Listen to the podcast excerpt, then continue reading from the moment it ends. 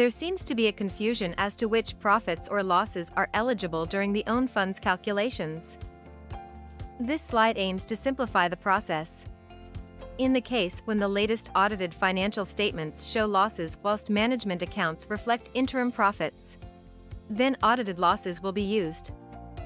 Second, in the case that the latest audited financial statements show profits whilst management accounts reflect losses, then the audited profits will be used. Lastly, in the case that the latest audited financial statements show profits whilst management accounts reflect losses, then management losses will be used. This information is a reference to Article 26 of CRR.